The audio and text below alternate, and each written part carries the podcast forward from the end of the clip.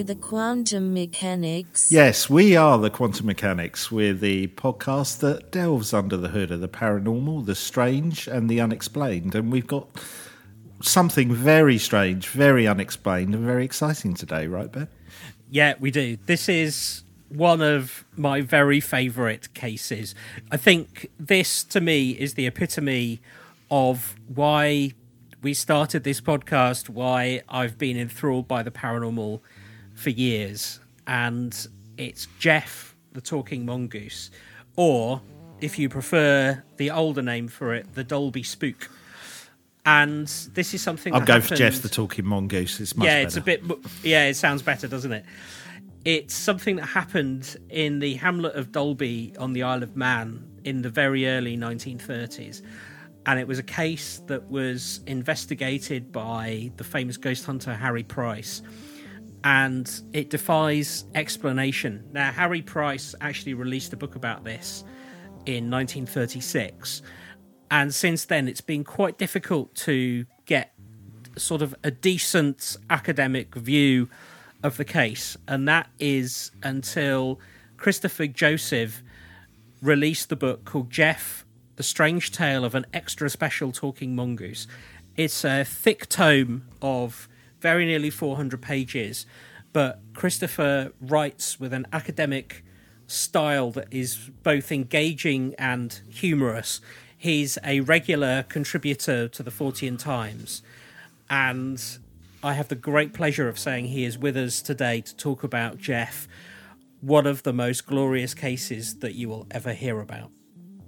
So, Christopher Josiffe, thank you so much for joining us. I, I just want to start by saying how much I have enjoyed your book. I was absolutely blown away by the facts about the case and the style of the writing.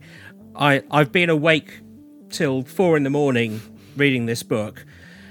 How how did you first come across the case of Gef the Mongoose? Well, I'm a librarian, library cataloguer, and many years ago I started working at the University of London Library in Senate House in Bloomsbury. And, and when you start, they give you a brief introduction into the different departments of the library and they were showing me around the special collections and archives. Um, uh, and the conservator said, Yes, we've, we've got many archives of interesting people here, including Harry Price, the ghost hunter, who I vaguely remembered from Borley Rectory and stuff like that. Um, and he started talking about Price's famous cases. And he said, Ah, but my famous, my, my, my favorite is there, the case of the talking mongoose. And I very vaguely remembered having read it in a children's book. I think it was one of the Usborne uh, Ghost. Oh, the Usborne Book of Ghosts. Yeah. yeah, the one that's just been republished. I don't know if they've republished the one with Jeff, but it had a very sinister illustration with huge yellow hands coming down from yeah, the ceiling. Yeah. Anyway, I, I, kind of vaguely remembered this, and I thought, ah, well, you know, um, I'm here now. I'm in the building. They've got these archives. I can just pop down at lunchtime and after work and have a flick through Price's files, and I'll be able to establish quite quickly whether it was genuine or a hoax. Um, and then seven years later, you know, still going. yeah, a, a, book emerged because it. The more I read,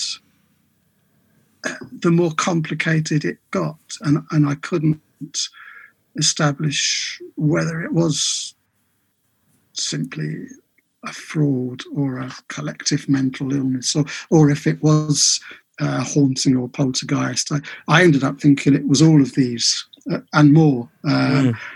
And I think that's probably what that complexity and those layers uh, is what kind of hooked me in and caused me to spend so much of my life working on it. So I think for our listeners, there's probably there'll be a, a bunch of people that have never heard of it uh, and probably think that the phrase Gef the Talking Mongoose is sort of slightly ridiculous. And there'll be a bunch of people, which includes me before I'd read your book, who had assumed that it was just a case of a child who was who was messing around, and that that's how it came about. But what I quite like to do is just talk to you about how this case grew. So my understanding is that it all starts in September 1931, and around the Irving family. Um, yes, you're right. It it began in autumn 1931 uh, at a very remote farmhouse in the very rural part, the southwest of the Isle of Man. Uh, this farming family called the Irvings. I say farming family guardedly because they weren't traditional Manx farmers. They'd actually come from Liverpool and moved uh, some years before uh, to set up as farmers on, on what seems to be a whim. Uh, they weren't particularly successful. In fact, by the time that this Gef phenomenon began, they were living in abject poverty. And what seems to have happened is either the daughter, who was 12 at the time, her name was Voirrey, that's Manx version of Mary, mm-hmm. or her father James, one of the two saw a little animal in the yard, uh, a little animal about 12 inches long, a bit like a weasel or a stoat. Or, and stories vary, they, they heard some noises from behind uh, behind the walls. And gradually, it seems that this thing first began to imitate their voices, uh, and then it quite rapidly developed human speech. This this is according to the Irving's own account, yeah. um, and it should be pointed out that by far the greatest uh, evidence that the majority of the evidence we have is from James Irving, the father, who tended to dominate proceedings and he was very obsessed with this case and he wrote reams and reams of diaries and letters which which is what's the bulk of what's in the uh, the Gef file in the Harry Price library. Um, so initially yes this was just a little animal that they occasionally saw but mostly heard talking in a high pitched voice uh, supposedly two octaves higher than a human voice uh, then word began to spread down at the village. Uh, it sort of became the talk of the neighbourhood, and then once it spread to England, uh, and a Manchester journalist sent over to investigate, then it really took off. But initially, it was localised in in the Isle of Man and the Isle of Man press. So uh, it's sort of worth mentioning that at that time in the early 1930s, the tabloid press were quite interested in this kind of story, right? They were. This is one of the things that sold papers. I have wondered if the, the news at the time, 1931 32, was so grim with the depression, mm. rise of fascism, fear of another war, etc., mm, mm. whether they were looking for some comical and light story. Mm. Uh, I think that does go part way to explain why this was seized upon by, well, not just the British press, but the world's press, in effect. Um, but that isn't the only reason, I don't think. Uh, the fact is that several people, well, quite a few, many people who went to the farm heard this voice of this little animal. Uh, some of whom were convinced, some of whom weren't. Um, but there was there was enough there for people to think, oh, you know, that there is something going on here. Uh, Do you think also we we were talking the other week about um, cliches within the kind of haunted world of you know it's a white woman in a Victorian dress. Do you think there's something about this case where it, it, it, it's almost completely non-paranormal cliched, isn't it? it? There's not the usual tropes that you get with a paranormal story. Do you think that's helped spread it? Yeah, I think you're right, and, and it's it's notable that initially in, in some of the early press reports, they did try and frame it as if it was uh, haunting or a possession. Uh, what one of the very early headlines I can think of which is house possessed by a mongoose. um, and, and, and, they would talk about haunting and um, but this wasn't something that the Irving family were initially interested in. They didn't have any uh, dealings with or interest in spiritualism um, at the outset. In fact, it's quite surprising that at the very start of this, when so I said the the first English newspaper was a Man- Manchester Daily Dispatch, and this journalist goes over to the Isle of Man, and Jim Irving says, "Come in, I'll tell you all about it. There's nothing supernatural going on." Uh, mm. So he seems to think it's quite normal that a, a little animal, a little weasel or a rat, has learned to speak and sing in different languages and um, tell jokes and have philosophical discussions, mm. as if he thinks that's a more rational explanation than a haunting or a possession. But uh, as time went on, and they were, I don't want to say bombarded, but they they had a, a, lot of visitors, a lot of people writing to them, a lot of discussion in uh, the press, a lot of which were from spiritualist newspapers and mediums and people like that then Jim Irving starts to change his mind and he, he does talk in terms of earthbound spirits and he investigated who was living in the farm prior to him and whether it could be a, a ghost of someone living before there. Um, Gef said he was a ghost in the form of a weasel. Um, mm. But he also said he was a mongoose and he, he said a lot of things. He said he was born in India in 1852 Mm. Um, and he had a very detailed and elaborate description of how he arrived the Isle of Man from India. So, so he'd seen the pyramids and he'd gone on this amazing journey. So I think one of the things that for people who aren't massively familiar with the case, like there are there are Gef's quotes which I do want to get onto because um, I some of them have even made themselves uh, turned into um, song lyrics, but the the layout of the farmhouse, I think, is quite important because it has panelled walls, doesn't it? Yes, it's so. This is a farm. It's not in the village. It's halfway up. Well, it's called a mountain, Dalby Mountain. It's more of a steep hill, but it's very bleak, um, very exposed to winds and rain and snow, very cold. So, what Jim Irving did is he lined the interior stone walls with some wooden paneling um, all the way through. And between the stone and the wooden paneling was about a four inches gap, which was just about enough for a little animal to run around and um, go from room to room. It's it's also a possibility suggested by Harry Price that the whole house was an echo chamber, mm-hmm. which is quite a good theory, but rather annoyingly, he doesn't seem to have tested this. He did mm. visit there. He didn't stay very long, he was only there for a night or two, but it would have been quite easy to go on the first floor at top of the stairs and shout into one of the corners and see if his assistant downstairs would have heard this. Mm-hmm. So it just has to remain a theory. The first thing that the Irving family hear um, in some of the reports is that they hear knockings and bangs behind these panels.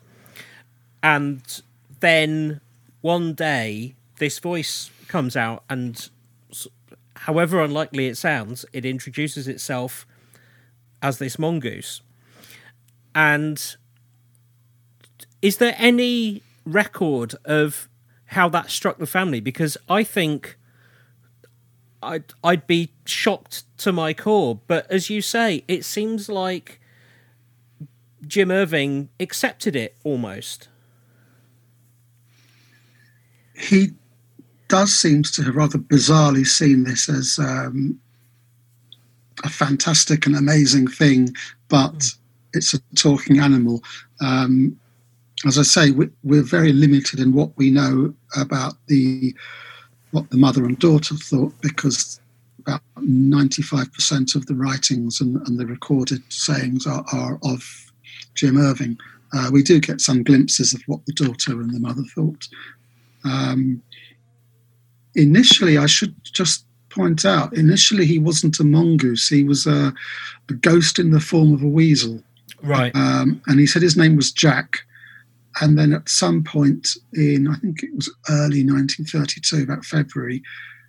So by then, this was a kind of topic for discussion in the uh, Isle of Man press. Someone wrote in to say, Did you realize that there are half a dozen mongooses living six miles away? Because what had happened, and this is a match record, uh, a nearby farmer had imported half a dozen mongooses or mongai or mongoose. mongoose, I'm told, is the correct plural. Right. Um, because he had a rabbit problem, and there are apparently no foxes on the Isle of Man to control the rabbits. So, the British Empire being in full flow, you could easily acquire mongoose from India or Caribbean. So there, there were corporeal, non-talking mongoose in the vicinity. This local chap wrote in saying, "Well, do you think it could be a mongoose?"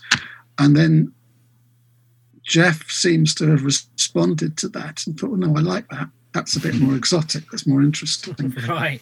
And then he also saw the name Gef written down in a newspaper. He was apparently able to read. Um, he couldn't spell, uh, so it was phonetically G E F. It's uh, Gef.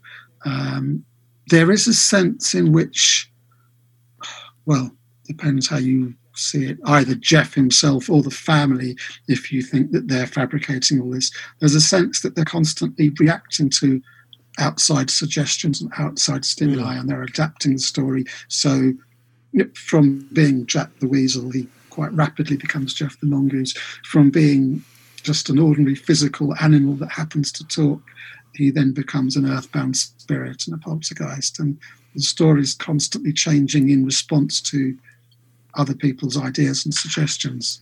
Well, I think one of the things that he says, I think he refers to himself as a freak, and he says, I have hands and I have feet.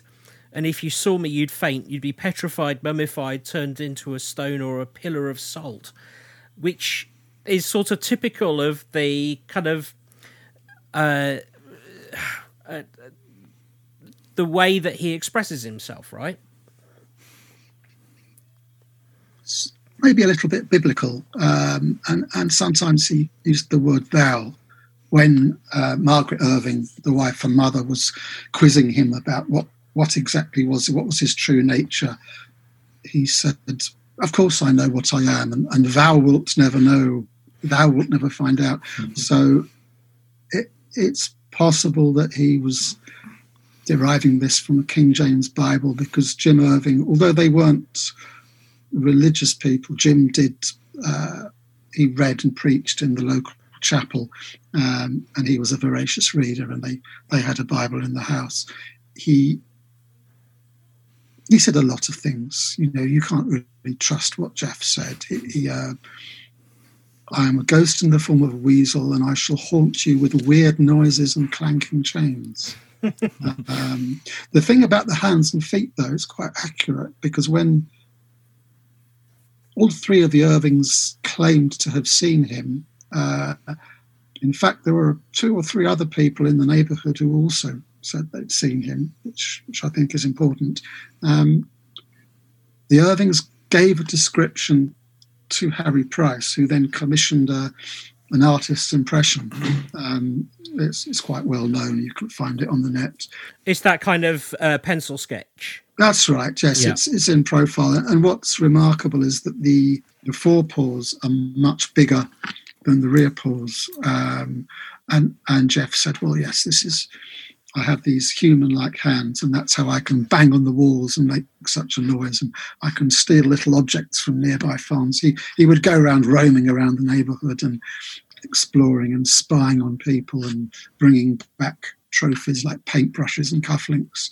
And but of course, there, there is no known animal that has huge, great big front paws when it's only six inches long plus a six yeah. inch bushy tail. And and I think that is one of the most enigmatic things. We'll come on to the photographs later, but there there is he leaves physical proof of his existence, and uh, n- not only does he bring physical proof, and there are uh, paw prints found. But he also takes food, right? Because one of the deals of living with Gef is that the Irving family have to leave him food. Yes, and I think this is one of the weirdest aspects of what is a very strange case that he he told the Irvings he must have food to live. He also claimed to have caught a cold and a cough. Um, so, I mean, this is why I think I got so obsessed by this case because just when I thought, oh, it's a poltergeist, because there there are several quite archetypal poltergeist phenomena like a voice and uh, stones being thrown and little objects appearing and disappearing. Um, and just when you think, oh, okay, it's a poltergeist, well, hang on a minute. Who ever heard of, heard of a poltergeist that could catch a cold or, or mm. would urinate over people it didn't like? And, uh, mm. And, and as you say, eating food. Mm. And this this again is something um, of his uh, character that comes out. So sometimes he seems to be very helpful. He reports on uh, strange people and dogs that come near the house, but also is threatening. He he says that he could kill people if he wanted to, and he's but the way that he says it, it's almost. Um, he's he's almost playing a role. It feels like he's trying to portray a character rather than uh, just be this sort of ghost. He wants people to engage with him. Is the is what I take away from it. Yeah. Yes, and he did. Although he did threaten a great deal, it was very bombastic. You know, I could kill you all. I could kill your poultry. Um, I'll, I'll, smash his windows in. He never really did any of these things. Um, mm.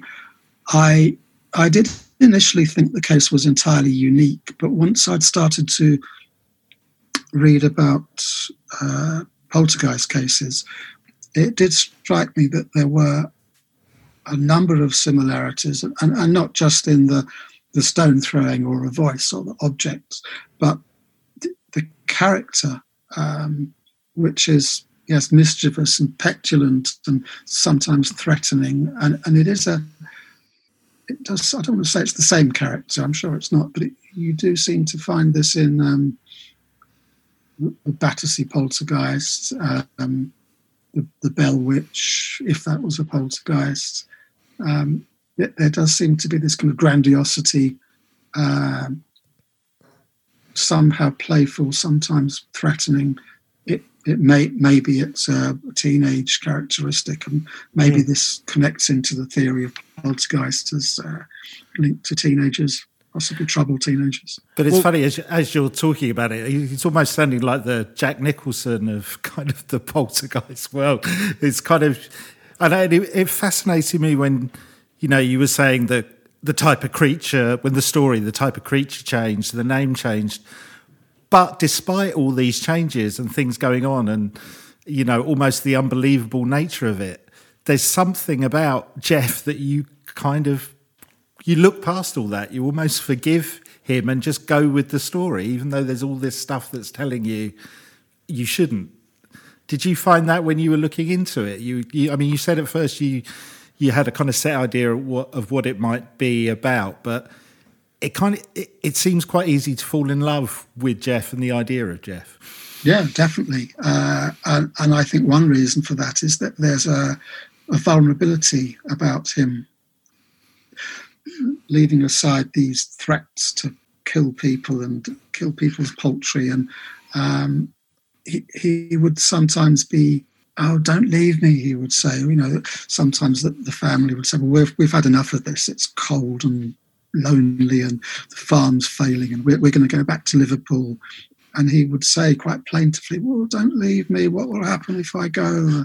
Um, or he, when he would, what would happen typically is he would appear sometimes in the evening and then he would talk and talk and talk until the early hours. Um, God knows how they got any sleep. Um, it has occurred to me that they were in a mild state of sleep deprivation for several years. But he he would talk and talk and entertain them and sing songs and all this carry on. And then when he wanted to go, he would just sort of cry vanished, and he, Jim Irving would say he'd hear a kind of thump as if he'd jumped down. And when they quizzed him about where where he was going, he'd say, I, "I've got to go back to the underground uh, or to hell." He, he, often talked about hell. Um, so there is something a bit sad, I think, about Gef. Uh, especially if you buy into the idea of an earthbound spirit, someone mm. that was something or someone that's trapped in that house. He he said at one point he'd been waiting there for some time for uh, a sympathetic person or persons through whom he could manifest. Um, mm-hmm. uh, and there there is some evidence to say that the the farmhouse is far older than the than that Jim Irving thought it was. He thought it was built in 1840, but there is a good deal of evidence to suggest that it's several hundred years old. Um, there's a lot of old buildings, uh, Norse buildings, there's prehistoric burial mounds, all sorts of stuff, very early Christian chapels. The area was clearly inhabited for hundreds, if not thousands, of years. So, it, if if you buy into a supernatural explanation, it is tempting to think this is a spirit that was hanging around waiting for suitable, sensitive, mm. or sympathetic people through whom manifest into our world. But I I completely understand that. But what is weird about it is quite often when you hear stories about spirits that are hanging around, they tell you about their previous life. This, if this is a spirit, it it doesn't deviate from the fact. Uh, uh, okay, it changes species of animal, but it remains. It's an animal, and it says it was born in New Delhi, I believe, uh, about eighty years before it's bothering the Irving family, and it never once sort of says. Oh, actually, I'm in this form now, but I was something else before. It never claims to have been a human, does it? That's a good point, actually, because I'm I'm now thinking of the Enfield poltergeist and whether that was one or several entities. They did give some information about a previous occupant of the house. Mm. I think the Battersea one did that as well. Mm. Uh, what seems to happen in these cases is that this these spirits, if that's what they are, give very precise and detailed information, which, when it's checked against um, electoral records or birth or death certificates doesn't quite match up. It matches up only in parts. Um, but as you say, Gef didn't do that. The, the, closest I think he ever got to do that was um, there was a strange character in the 19th century called Baum, the old French miser, a very weird character, um, who either lived in this farmhouse or owned it. He was he was thought to be an old tramp and in fact, when he died, he seemed to be incredibly wealthy and he owned lots of property. Uh, and there was a suggestion that Gef was the kind of reincarnation of this chap, but he doesn't really seem to have made much of that. In fact, I think it was more Jim Irving was grasping at, at that. So, so mm-hmm. you're right. This that that is another instance of, of this being unique, just as the eating food and catching a cold uh, aspects are, are unique. Yeah. So when when it reached uh, when the story reached uh, a sort of an uh, a, a, some fame, who was the first person of note to come and investigate? Well, Harry Price, I guess, was the first person, but he didn't go there until 1935. uh, what seems to have happened is that a friend of the Irvings wrote to Harry Price because he was the most high profile psychic investigator of the time and because of uh, he was very well known. So this friend wrote to him in 1932 and said, oh, there's something amazing happening in the Isle of Man, you need to investigate it. But he didn't. He did send one of his investigators up there a chap called Captain Harold Dennis, uh, and Captain Dennis went to the farm on three occasions, and he was apparently quite a level-headed chap. He was an ex-naval officer. Price regarded him as nobody's fool. He wasn't gullible or sceptical. But on each occasion, Dennis reported back he'd either seen or heard something inexplicable. So he'd heard Gef's voice at a time when he could see the parents in full view and he knew the daughter was out in the fields. He could see her. She was maybe 100 feet away. Uh, another time, the mother was in the nearby town of Peel. Um, he was talking to the father, and he knew the daughter was in in the farmhouse. Uh, they were outside in the field, but they could hear Gef's voice, and there were things thrown at him, uh, a large needle, and he heard noises in uh, other rooms when he was convinced they were empty. So he was convinced enough to say there is something worth investigating. But it was only in 1935 that Harry Price actually went there, and he was rather disappointed because he was expecting, I suppose, that Gef would appear singing and dancing, and there was nothing, nothing at all, um, because Gef said he didn't like didn't like Harry Price. And I think he said he didn't like him because he was not going to be a believer, right? He didn't like doubters. He was very down mm. on hmm. doubters, Gef. If mm. if you gave any indication that you were a skeptic, he wouldn't appear for you. Uh, he was very against Price because Price was well known as having exposed various fraudulent mediums like Helen Duncan, if you think she was fraudulent, but that's another matter. Price, she said, he's the man that puts the kibosh on the spirits. Um, right. Dennis was all right. He liked Captain Dennis because I think Dennis was quite open minded. And once he'd, he'd gone there with an open mind, and once he'd seen and heard these things that he, he couldn't explain, he, he seemed to be a believer uh, uh, and seemed to get on with Gef, but uh, no, not Price. In fact, he he threatened to smash Harry Price's windows in. I think. Um, and, didn't like him at all. And I think this is one of the most astonishing things about this case is there's a lot of people who've got a lot to lose reputation wise who become involved with this case. So I believe that Harry Price in 1936 produced uh, the book The Haunting of Cashen's Gap, which I think was quite brave because it was an objective reporting, but it didn't it didn't um, say that it was true or false. It didn't take a view. It just said, "Here's here's the case." He was very careful about how he worded it. Um, well, it was actually co-written with uh, his friend Rex Lambert, who was then the editor of the Listener, who who had also gone up to the Isle of Man with him. But they were both very careful about how they phrased this. Um, and Price subsequently said it was because of the fear of uh, legal action that if he had said this is an out and out hoax, he, he was fearful of um, Jim Irving would have sued him.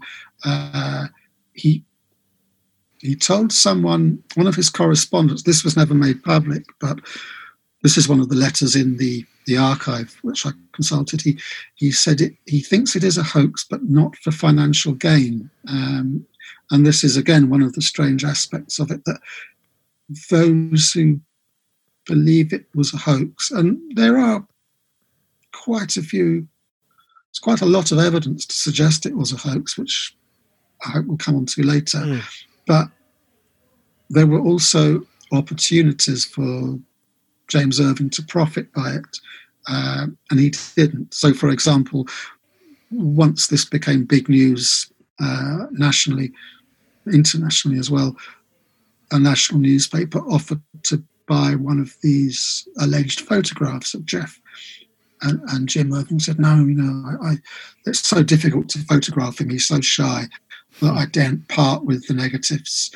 Um, he, some people alleged that he'd been charging money for visitors. You know, like uh, farmers might charge a pound to go into a field where there's a crop circle, yeah. um, and this was alleged. There's no evidence for that. In fact, he he discouraged people going to the farm. He complained that the farm was being disrupted by all these. So, to set the scene, it's the early 30s in a fairly rural part of the Isle of Man. There's not a lot of entertainment. Most people don't have radios or TVs. I think the nearest cinema was about eight miles away. There wasn't a lot to do. And what seemed to be the the thing to entertain on Friday or Saturday night is let's go up the hill and see if Gef's in. And there would be yeah, regularly scores of people going up there and Jim Irving complained you know, they're damaging the farm, they're stealing bits of the farm for souvenirs. And he actually placed an advert in one of the local papers saying no visitors except by you know invitation. So whenever you think there is some kind of financial or monetary gain, that doesn't seem to have been borne out by the facts. Um, with all of these things, I think the uh, sort of the way that one would normally solve it, sort of Scooby Doo style, is to follow the money. Because as you, uh, when you set set this up, you said that they were not very well off at all and they were struggling. And you would think that if you were going to make something up as elaborate as this, you would try to take some money from it. And and the the tabloid papers seems to be the obvious route to go with um, you, you know selling photographs and such and if it was if it was made up you you would readily give the the um uh, uh, negative away because you know you knew that it was faked you knew absolutely that this was and this was part of what you were trying to do to bring in money but none of this happened it seems like he was very constrained into what he offered and, and got annoyed when there was too much attention from the wrong people. The other um, financial offer, which was an extraordinary sum of money, uh, some kind of American theatrical impresario, kind of Barnum T. Bailey type character, offered fifty thousand dollars. Now, this was a huge sum in in the thirties. Uh, $50,000, half of it cash up front, just for the exclusive rights to Gef. Um, and Jim Irving refused, I think partly thinking, well, we're not going to capture him anyway. Uh, but also, he said he didn't like the idea of Gef being paraded around the US like a freak uh, in a cage. Um, it, there is a weird sense in some diary entries that he sees Gef as some kind of surrogate son. Mm. Uh, I should perhaps explain that Voirrey, the daughter, wasn't the only child. There, there were two other children, two older children. Uh, she had an older brother and a sister. The brother, Gilbert, had somehow had some kind of falling out with the father. He, he used to help out on the farm, uh, but he'd left, gone to England. Um, they weren't really on speaking terms. And there is a sense it, it, in the way that he talks about Jim. Uh, Jim talks about Gef, my lad, or his nibs, or his highness. There's a sort of weird affection uh, about Gef as being this member of the family who he doesn't want to see captured and exploited, uh, and who's this precious thing. But but I think that's what I think what's really interesting as well is is even with that, even with the follow the money points, that you know whether it's true or false as a story, even that's unconventional, right? even, everything about it seems to be to- totally contradictory to what, what the norms for these type of things are. It's fascinating. I think I started thinking this case was completely unique, and that's what a lot of people say that this is completely unparalleled in, in the history of psychical research or hauntings or ghosts. And um, as I looked into it more, I did come to think, well, actually, there there are other instances of poltergeist haunting cases where there's a voice, uh, a garrulous and irreverent and quite sweary voice. And, you know, there are other cases where little rocks and pebbles are thrown. But you're right, we shouldn't lose sight of the fact that this is unique in, in many aspects. Price told this correspondence, this was not for publication, he said he had to be careful what he wrote in his Haunting of Cashen's Gap book uh, for reasons of libel or slander. He said he thought the motive was fraud, but not for financial gain, for, reasons which we've just discussed. He he called it a psychological hoax. Uh, and what he seems to have thought is that Jim Irving's frustrated ambitions had caused him to invent this uh, rather bizarre fantasy, which he'd somehow got his wife and daughter roped in on, uh, which is contrary to what the local people thought. They thought it was the mother and the daughter fabricating it and they'd fooled the father. Perhaps I should explain at this stage that I said that they weren't indigenous Manx farmers, they'd come from Liverpool. When they were in Liverpool before the First World War, they had quite a good living. Jim was uh, he was an agent for a Canadian piano and organ company, the Dominion Organ and Piano Company. So he was their kind of UK representative, and apparently he made quite a good living. And uh, I think it was six hundred pounds a year, which I calculated was about thirty-five, forty thousand pounds uh, a year, which was quite substantial for the family. By the time this Gef had appeared, their income was thirty-nine pounds a year, which depends how you calculate it, but it's something like fifteen hundred pounds a year. So they were very, very poor. Uh, there are some rather pitiful letters I've seen where the daughter has to go to school barefoot. So, bearing in mind it was a two mile round trip to the nearest school, uh, quite as well, it depends how you get there. One route is like a horrible muddy field. The other one is a really steep rocky path which gets overrun with water and becomes a sort of deluge type stream. Um, they were very, very poor, which makes the refusal of um, financial offers all the more strange. Mm. Although I was, I was thinking though while you were talking, um, it seems like Jim was quite a kind of control freak in some ways, but from what you're saying, that he kind of he was in charge of the message and what was going on. Do you think that maybe that there's a chance that when it got so big and it was coming out of his control, then that's when he kind of backed away from it a little bit. Could that have been a motivation that he had to be in control of it and he was happy, but when he lost control of it, then it was more difficult? I don't think he ever did lose control of it. I think what happened right. is Gef's appearances just became less and less. So he, what would happen is he would go roaming around the neighbourhood and he'd kind of spy on people and bring back gossip, which was always quite mundane, incidentally. It was always about, oh, that farmer's wife is knitting the farmer a new jumper, or they've, they've lost uh, a chicken, or it was actually quite tedious. Um, right. Which makes me think if you were going to fabricate a story at that time when there was fear of another war, fear of the rise of fascism, wouldn't you give your imaginary spook some kind of predictions about world events. Um, but it's also key to point out that those mundane facts they were all true, right? Yes, and this is why local people were, well, many of them were convinced that there was something going on. Uh, famously, the the bus depot workers at Peel. Peel's the nearest town, and so Gef supposedly would go down to Peel and then sneak into the bus depot and listen to what the engineers and the bus drivers were talking about. One of them said he had his sandwiches stolen. Um, and he was so furious that he set a trap on underneath one of the buses. It was kind of an electric kind of trap.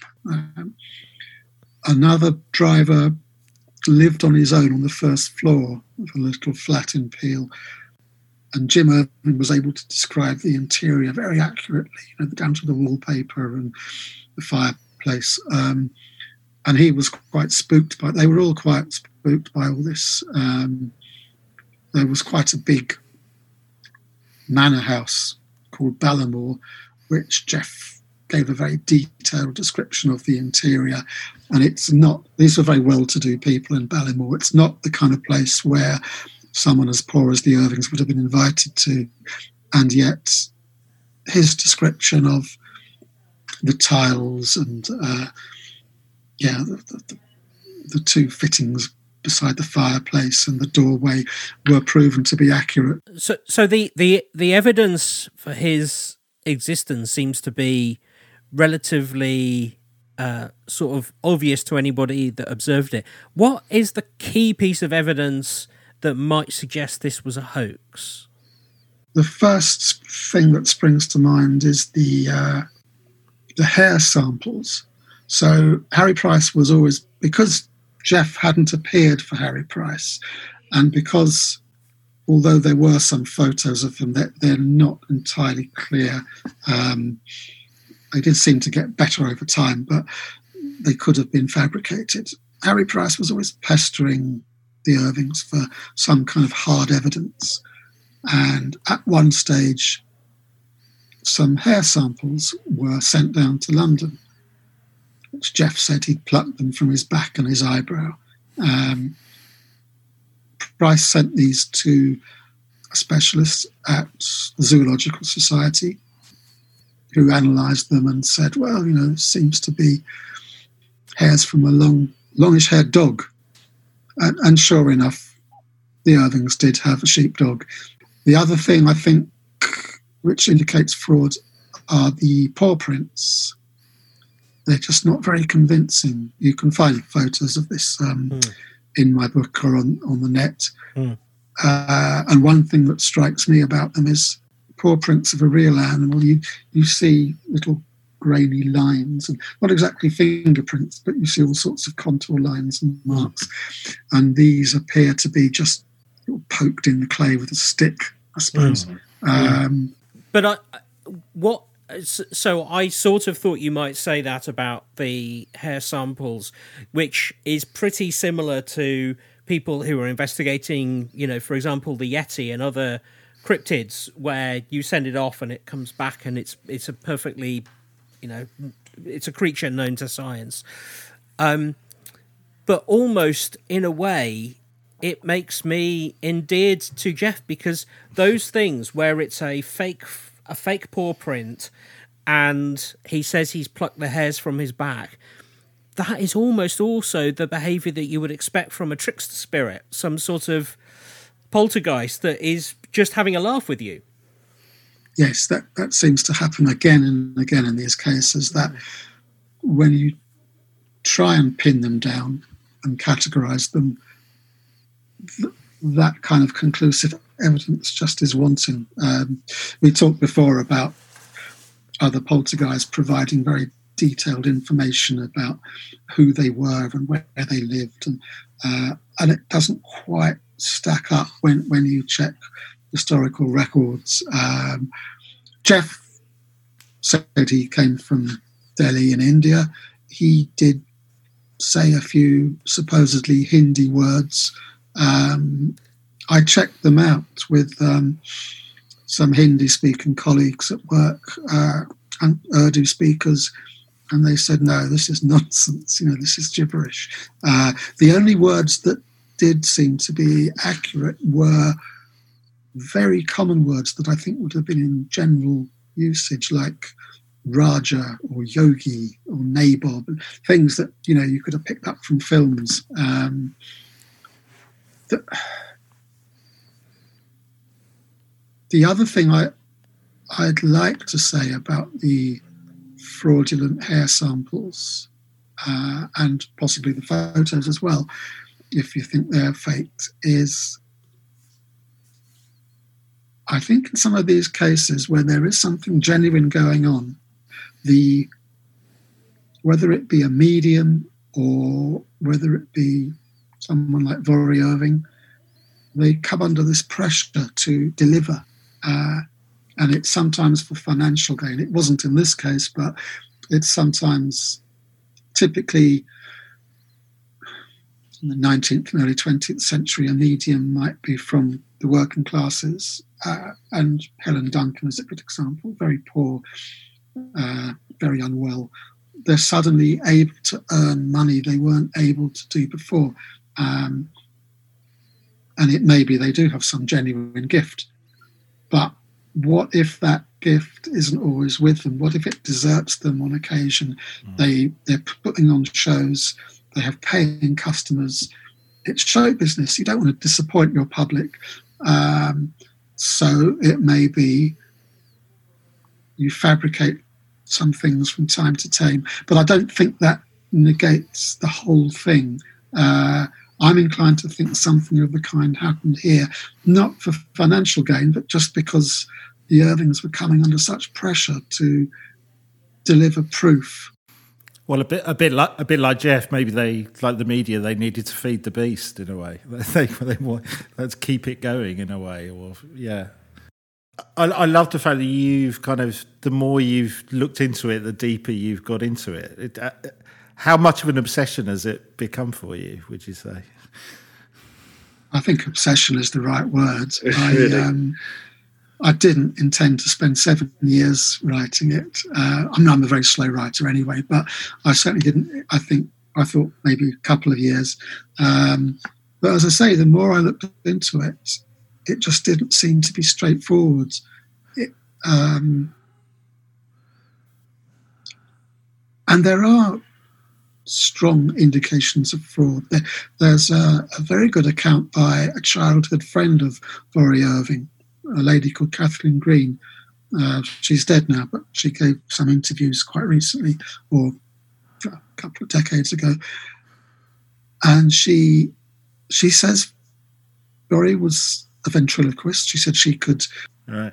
project her voice. She could create the sound of a herd of cats at the top of the field. Right. Uh, this is weird in itself because that's not really what ventriloquists do. They have to, there has to be a sound in the first place that they just use some misdirection by which yeah. they say it's not coming from me, it's coming from there. But the other thing she said uh, is one day she called round the farmhouse to see if uh, Gef was in. And she sneaked round the back. Now, the, the farmhouse is on a slope on this hill. So if you go around the back, you can look, look in on the first floor. And she said she looked in to one of the bedrooms and then she could see Mrs. Irving and her daughter Voirrey were singing and laughing and they were throwing a, a biscuit tin back and forth, and they were sort of carrying on and having a really good time. And they were singing a hymn. And she went back down to the front door again, knocked on the door, and said, uh, "Oh, hello. Um, just wondering if Gef's been around." And they said, "Oh, you just missed him. he, he was making a terrible racket. He was throwing right, tin right. around, and he was singing a hymn." So she was fairly sure that was evidence of hoax. There are indications that there were so many visitors so frequently wanting to see or hear Gef that Mrs. Irving, I think, particularly didn't want to disappoint them. There's yeah. a story of her sitting in a rocking chair and kind of creaking the rocking chair on the lino and going, oh, it's him. Shh, it's him. Listen. Um, but against all that, we have these people at the bus depot who were convinced that Gef had been eavesdropping on them, had stolen their sandwiches. There were people like, uh, there were some road repairmen who were doing work on a road about a mile down from the farm. Uh, one of these guys was eating his sandwiches in a lunch break and he tossed away a bit of mouldy bread into the field and then he could see it moving of its own accord. Um, and, and the, the, landscape there is quite bare. There's not it's not really wooded. There's not really much opportunity for cover or for someone to hide. Um, another chap was ploughing a field nearby, and he said some stones were being thrown at him from behind a hedge, and he went to look, and there was no one there. There's loads of accounts of things like this, and and as I say, there are one, two or three people aside from the Irving family who said they'd seen Gef. Um, I spoke to, uh, was it the daughter or the niece? Anyway, it was the relative of one of these women.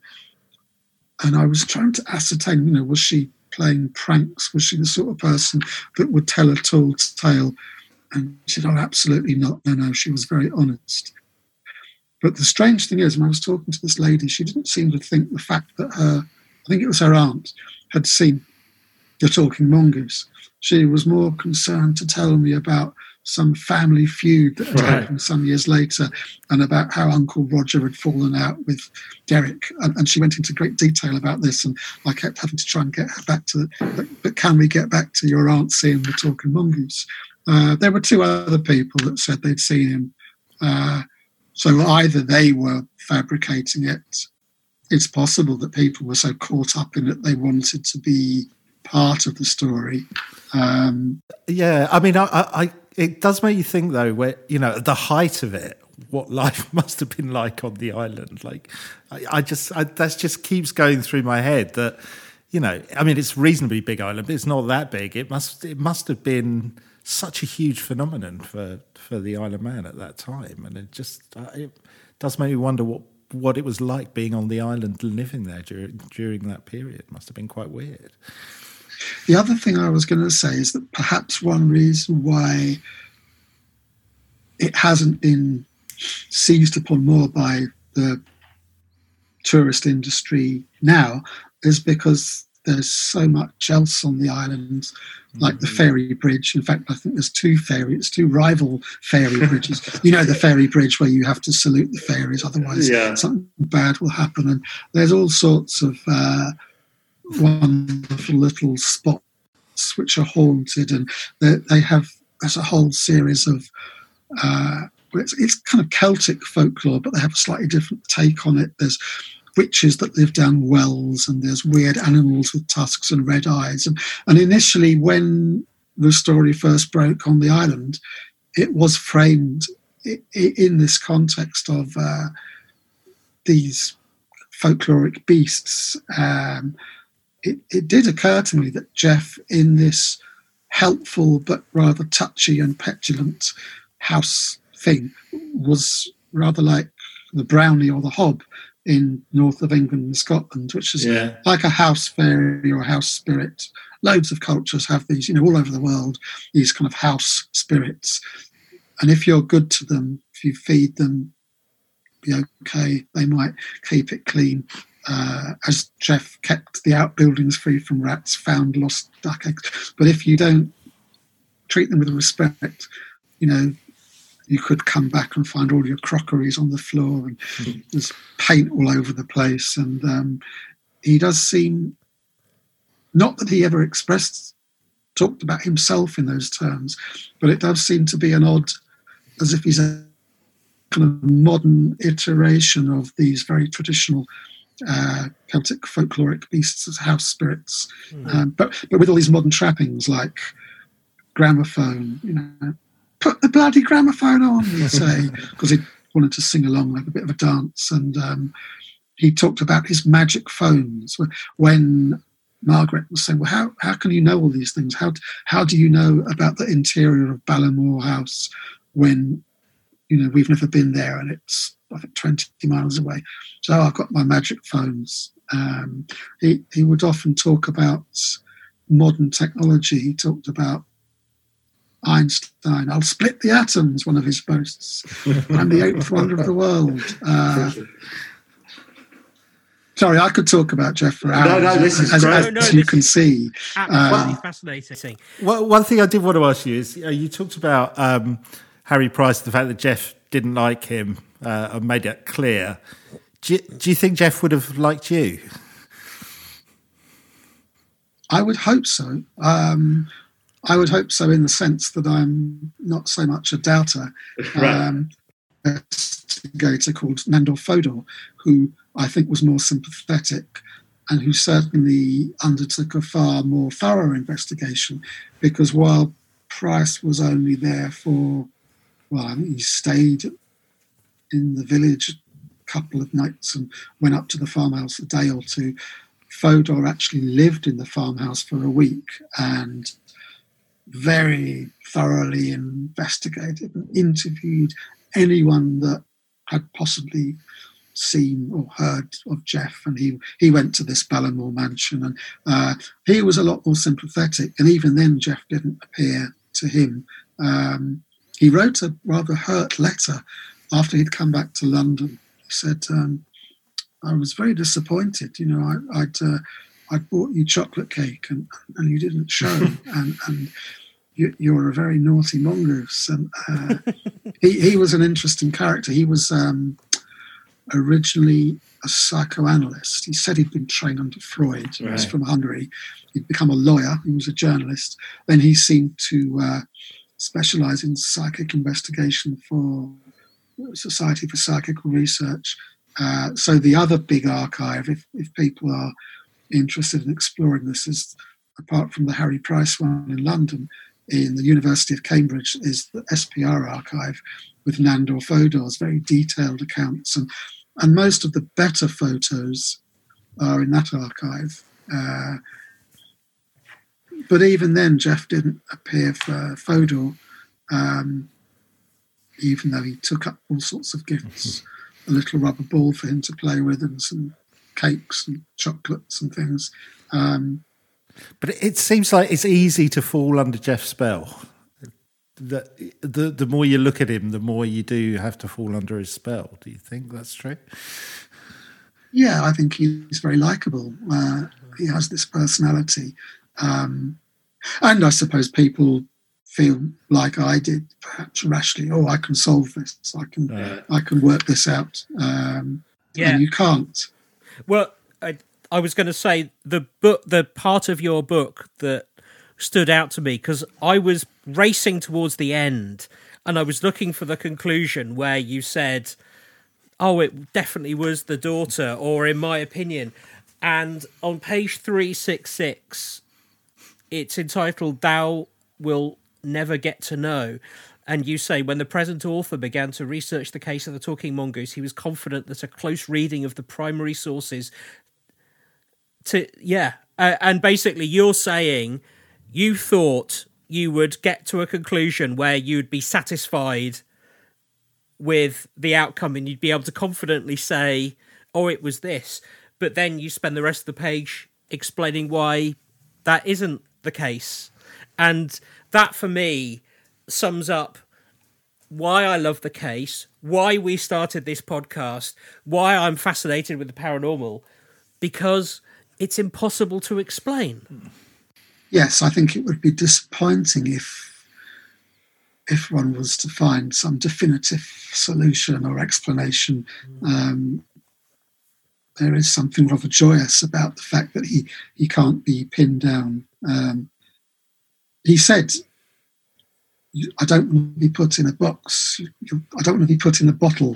Um, there was a South African she called herself a spiritualistic investigator and she travelled to the Isle of Man she went to the farmhouse and said, Come here, Gef, I want you.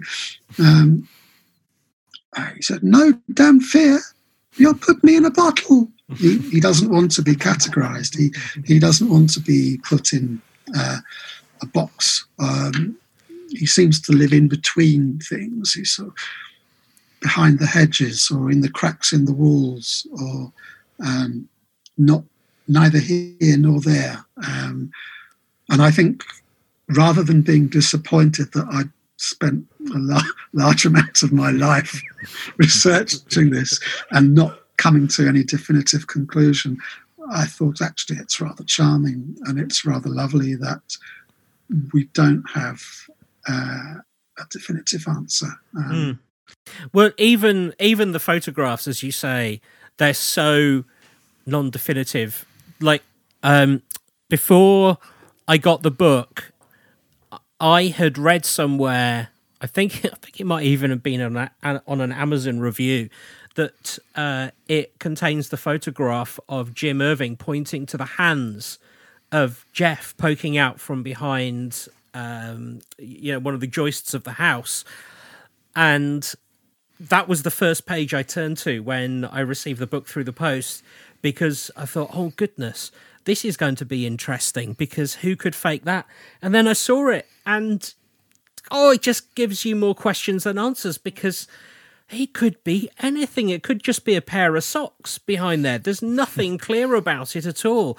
And and like you said, rather than being frustrated or annoyed, I just became more enamored with the case and I almost found myself feeling like I admired Gef for creating this sensation and the fact that nearly 100 years later, well, 89 years later, we're still talking about him and the enigma that is him. I think it makes it, it well, in like definitely the, the, that's the word, isn't it? Enigma. That's that's the word. Yeah. Well, we don't live in quite the same troubled times, although there are a number of troubled things. But that book just took me away from it. It stopped me looking at American polling and uh, all of that. And that's good. Yeah. It it it made me. It makes me want to. There's something about the whole case that makes you want to walk down the street and smile at everything that happens because Gef is one of those things. He he makes you. Oh, sorry, my dog's just walked in. I thought that was Gef. yeah, yeah. that would have been perfect. No, it's Henry.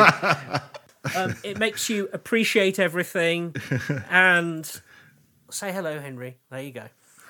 Um, find the joy in stuff because it felt like Gef was always trying to find the joy in life or death, whatever he was. If if you had to go one way or another, if if you had a gun to your head, what does your heart say that Gef was? Do you think it was paranormal or do you think it was a hoax? I think there was there were definitely some paranormal things going on. I think there was an entity, but the whole case has become hopelessly confused because the Irving family at certain points were fabricating parts of the evidence. Right. Uh, that's that's my own take. Um, I mean, I think the photographs may actually be genuine. This is maybe my gullibility on show here. I know a lot of people think these are ludicrous. Uh, and the fact that he seems to differ in each one, some people have seen as sort of evidence that it's not the case. But I think of Gef as a shapeshifter. That there are a couple of anecdotes in Jim's diaries about Gef appearing as a white cat or a pole cat.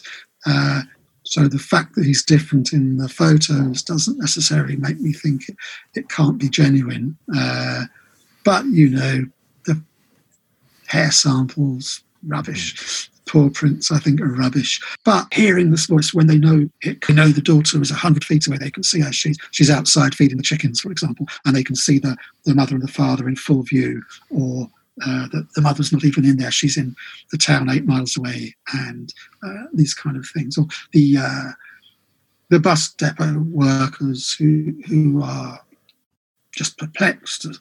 How can the contents of these very detailed conversations we've had, or, or how can he describe the interior of our house, uh, this sort of thing. Um, so I think there was something going on, but maybe I'm rather naive. Maybe I want to believe. well, it would be easy to want to believe with the story. One thing I wanted to ask you is what, why you've been working on this labour of love. Has anything weird or paranormal happened to you while you've been investigating it? I did have so at one stage I was working very late at night, uh, and I did hear a lot of tapping behind the walls, which was rather disconcerting. I suspect it was mice, but. Uh, um, but hell of a coincidence. Yeah, it was kind of. I thought it was a good encouragement. Uh, a friend of mine had an apport of a, well, it's a little kind of yellow plastic weasel said appeared in his front room for no reason. Um, oh. I haven't really got anything dramatic to say. The the only other thing I suppose is when I went to the farm site, and this isn't supernatural, but it did leave a strong impression on me. Um, there was a family of hares playing on the farm site, and they seemed totally unafraid of me and my friend that was there. Um, and it was just joyous. It was just wonderful to see them. Yeah. Uh, I don't think I'd seen hares, certainly not that close, but they were just chasing each other and rolling around playing. Uh, and although it wasn't supernatural, it was strange. I thought that they were so close and unafraid to us. And I think it did colour my view of Gef as a nature spirit, going back to the traditional folkloric spirits. Um, however, that was in May and it was a lovely day. I'm sure if I went there in November or December, you know, howling with rain and wind, I might have a different view. Well, yeah. it's interesting you say that because one of one of the questions that I had noted down was um, the similarity between Gef and Pan. So the nature spirit Pan, which is traditionally told of as a, a trickster and seems to know things about your life. That's that's interesting. You should say that. Does did did that occur to you then that maybe maybe that's what Gef was? He was a nature spirit coming through and giving a backstory. Yeah, I didn't think of Pan. That's a good one, but uh, definitely nature spirit. There was also um, I mentioned this investigator Fodor. He when he went back to London to his uh, SPR offices, he took with him a little piece of grass from Gef's nest. He had a little, little nest at the top floor and a little rubber ball that Gef had played with. And he had one of his mediums read it, psychometrize it. And she talks about nature spirits. Um,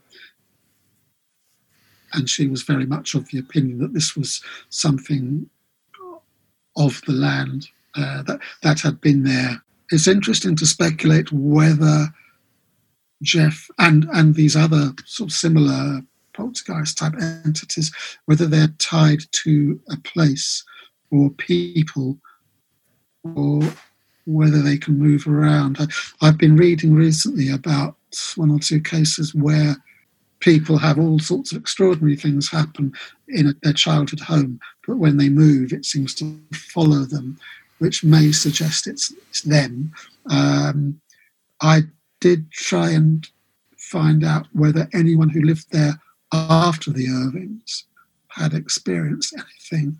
There were one or two people who said there was a woman who lived there in the 60s. Well, she was a girl in the 60s, and she said there were some weird whisperings in the rafters, but not actual words as such. But um, however, there were also people that lived there who said there, there was absolutely nothing supernatural at all. Um, and yes, it makes you wonder whether these things only materialize for a person that's sensitive or sympathetic.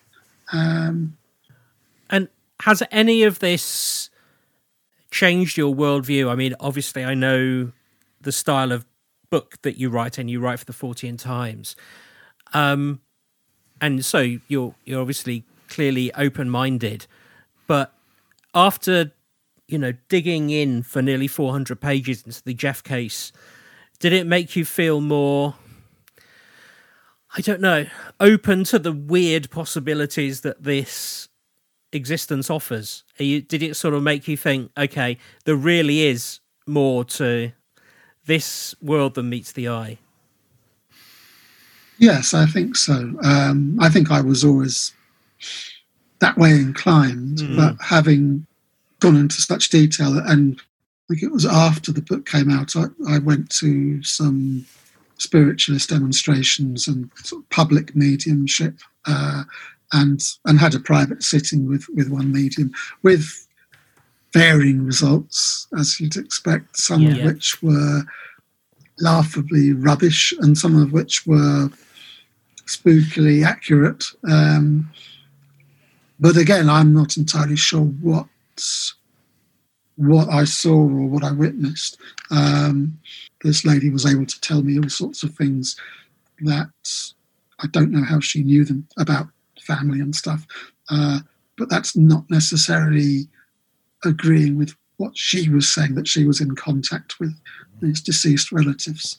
There may be another explanation.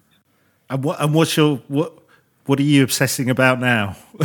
now that Gef's kind of done and dusted. Um, I'm writing a book about a rather curious man called Dr. Eric Dingwall, who was also a psychic investigator at the same time as Harry Price. They were friends and rivals and enemies. Uh, Dingwall was a lot more skeptical than Price. There were a few mediums he, he was uh, convinced were, were, real, but he was also um, an anthropologist and he seems to have been obsessed with sex. He, he he was a friend of Kinsey, and he seems to have been a kind of British version of Kinsey. Um, he was a conscientious objector in World War One, but in World War Two he uh, worked for British intelligence in the field of black propaganda, trying to demoralise the German population. Um, and he was an advisor to the police. When the police had a a case with a kind of occult angle or a weird sex angle.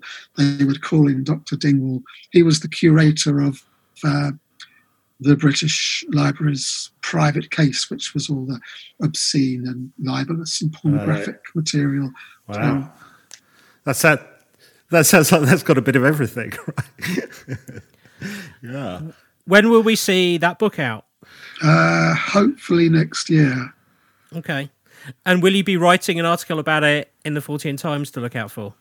Yes, yes, definitely. I shall try and plug it as much as I can.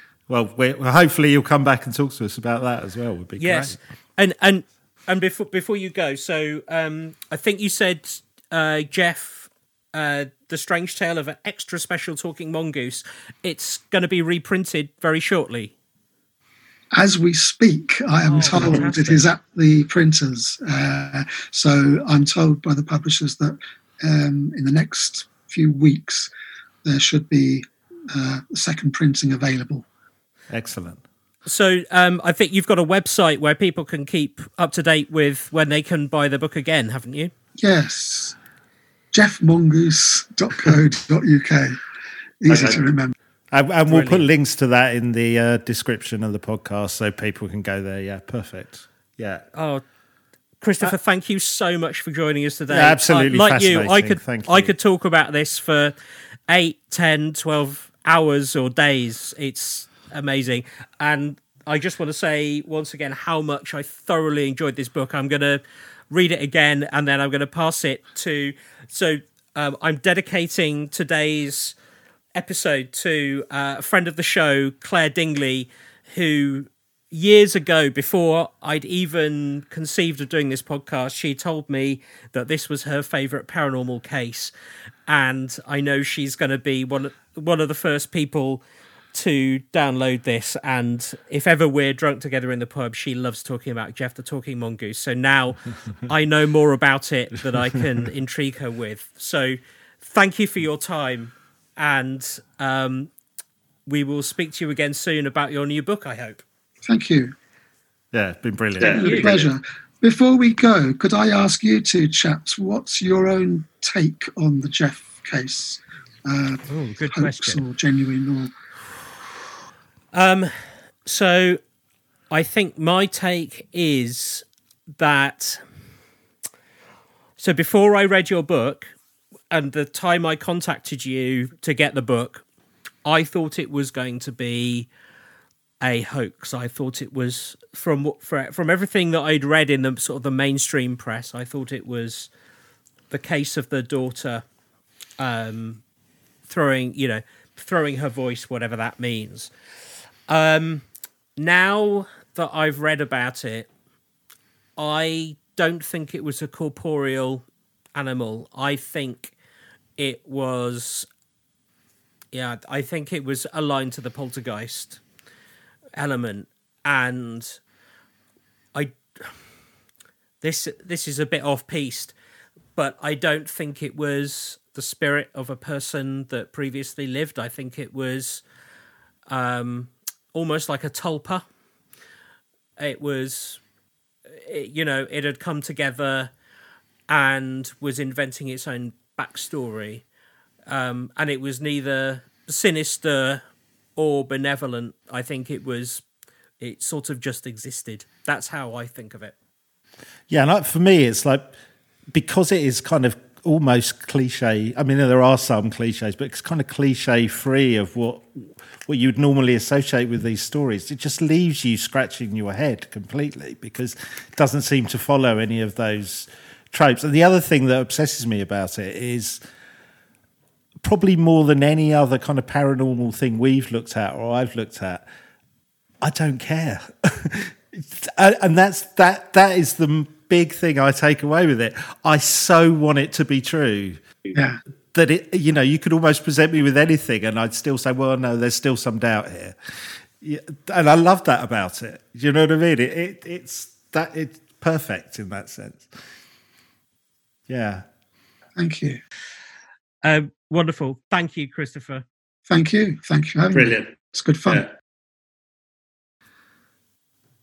Well, but I could have talked to Christopher all day. I don't know about you, Ben, but that, oh yeah, oh, I just I love that story so much, and it's one of the weird. I mean, we I know we we try and take an agnostic view to these kind of subjects, and we try and be take a cynical look and uh, take things at their word, try and do both, see it from both sides of the story. But there is something about that story that I, I just, I just so want it to be true.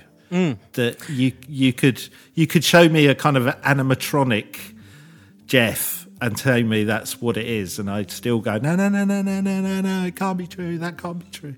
It's just an incredible story mm. that's so engaging, and I so want it to be true.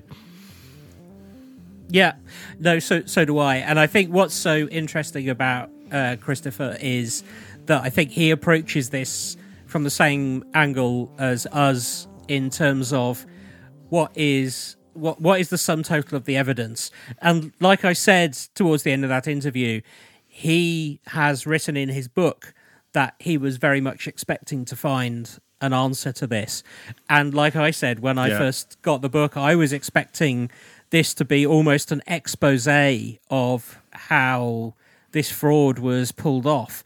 But every time you pull on a thread which you think is going to offer the answer, it turns into a mongoose shaped non thread. And that's what I love yeah. about it so much. This is a proper enigma, and it's just recent enough that there is good recording of it. The the daughter of the story only died in 2005 and she maintained right. to her deathbed that this was nothing to do with her. She claims that there was no hoax, there was no fraud. And I always like sort of one of our sort of key things is, you know, follow the money, but also follow people's conscience. And yeah. at the end of your life, that would have been the perfect time to go, Gosh, I fooled you all. But she didn't. She said, Yeah, it was all true. And that, again, is why I love this story. Uh, well, it is so bizarre that you almost go, if you were going to make it up, you wouldn't make it up like that, would you? Do you know what I mean? There is so much no, that's no. wrong with it and bizarre, and and it, and it's almost like you said in the intro. It's almost the the one of the uh, you know it's the kind of story that made us want to do this podcast because every time you look at a bit of evidence, something else pops out where you go, yeah, but that's a bit weird. The other the other thing that listeners should do, there was a BBC radio play about this, which if you're in the UK, you can still get on the BBC Sounds app that was released in uh, May of 2020, so this year. And like I was saying to uh, Christopher, a lot of people put their reputations on the line. A lot of people sort of outside of the sort of the core case, if you like.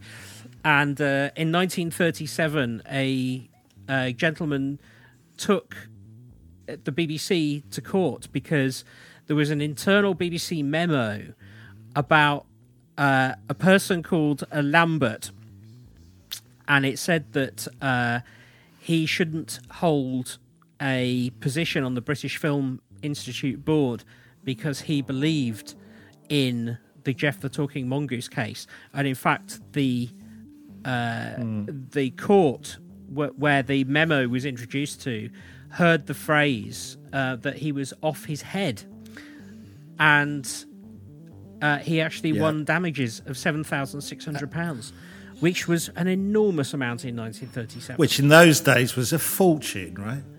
Yeah, an absolute fortune. Hmm. And again, it just adds to the kind of bizarreness of this whole story. I mean, we didn't cover that particularly, but I had heard that story, and it is probably one of the few times that you know the paranormal world, even even a, a, a tangent has been in court. But you know, so they weren't saying that it was necessarily true, but it it was the the kind of was the defamation of his character that that That's was right. yeah, being yeah. Being called into question. So so there is more to this story. There's fascinating angles wherever wherever you look, right? Yeah. Well, it became known as the mongoose case, and I think that's that sort of sums it all up. if if Gef is yeah. real or he's not real, you can't help but feel happy that Gef came into existence in whatever form and however that happened. And I yeah, yeah I'd love to meet a talking mongoose. I'm, I'm with you, and uh, I thoroughly recommend. Uh, as we said on the podcast, the book the book is going to be uh, reissued, uh, hopefully in the next few weeks. So we have in the title of this podcast, we've put a link to Christopher's site. So keep an eye out for when it's out and definitely, definitely read it because it is it, it's fascinating. And as Ben said, his his writing style and the way way he approaches the subject just gets the facts over to you, but in a in a really entertaining and uh, exciting way, which is uh, is what we're all about here, right? Absolutely, in an extra special way, as Gef would say. Perfect. On that note, um, well, I hope you've enjoyed this episode. Certainly, I, I, I, I'm going to speak for Ben on this one as well. It's been a pleasure for both of us to do this episode, and we'll be back with more quantum mechanicsness next week. Absolutely. And if there's anything you should take away as a learning from this, if you hear any bangs or creaks at night, just ask, is that Gef?